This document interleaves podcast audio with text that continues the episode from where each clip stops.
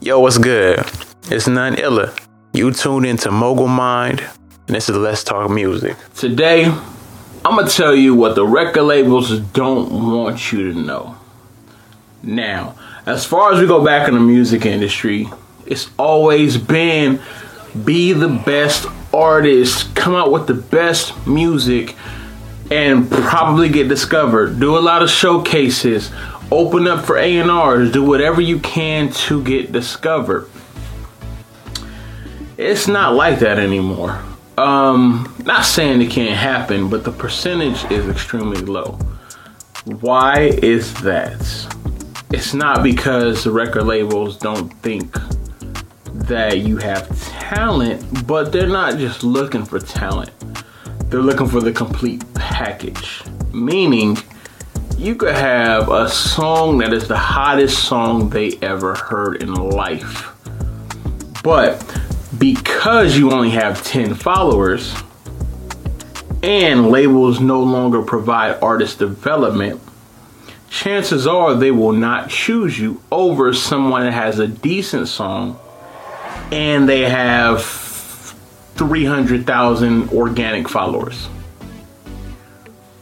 Nowadays, you need to come fully prepared. You need to have your stuff together. You can't expect people to do the work for you any longer. They want to make sure they know what they're getting before they even pursue you. And we're in a day and age to where it's so easy to find you out, to look you up. You can't think that people haven't seen what you've done. For that reason, all your outlets that your name is on need to be handled properly. So when they're checking out your YouTube, your SoundCloud, your Facebooks, your Spotifys, your Instagrams, your Twitters, not so much Snap, but you get it. When they check out your stuff, what do they see? What do they come across? Do they come across somebody who's begging for the attention to be seen? Which is a lot of a lot of local people, like a lot of independent or local people who want to be independent. And that's in any city. You know, that's any city you go to. It's the same thing. They're looking for stars. They're looking for someone who lights a room up, someone who demands attention, someone who knows how to command and shape a crowd.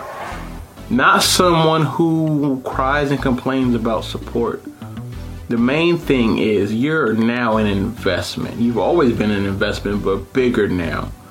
Because talented musicians, talented artists don't always break the barrier for what brings in money. There's a lot of talented musicians out there who actually are probably starving and are having trouble making it by. It's your job to make sure you bring the complete package. Here's the flip side to that. By the time a label pursues you, you may not need them. And I say this because you'll have a following that a label feels like you're worth putting money behind, but unless you're extremely broke, you have no money, chances are that contract they offer you, it may be a better idea to pass it up, unless you know for a fact, like you're getting a single deal or something. If you're getting a single deal for a hot song, if you have a following, they can push that to the forefront, increase your following, and allow you to build your worth even more.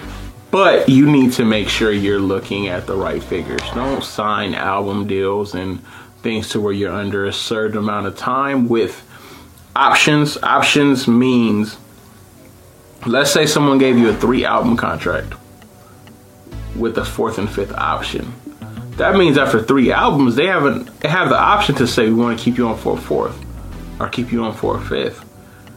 A lot of artists don't make it to that level of albums. Think of any artist you truly, truly look up to, except a few that have made a successful fourth or fifth album. Some people can't even make it to the third successful album. So you have to think about that. The hardest thing to realize is that you are your A and R. You are your label.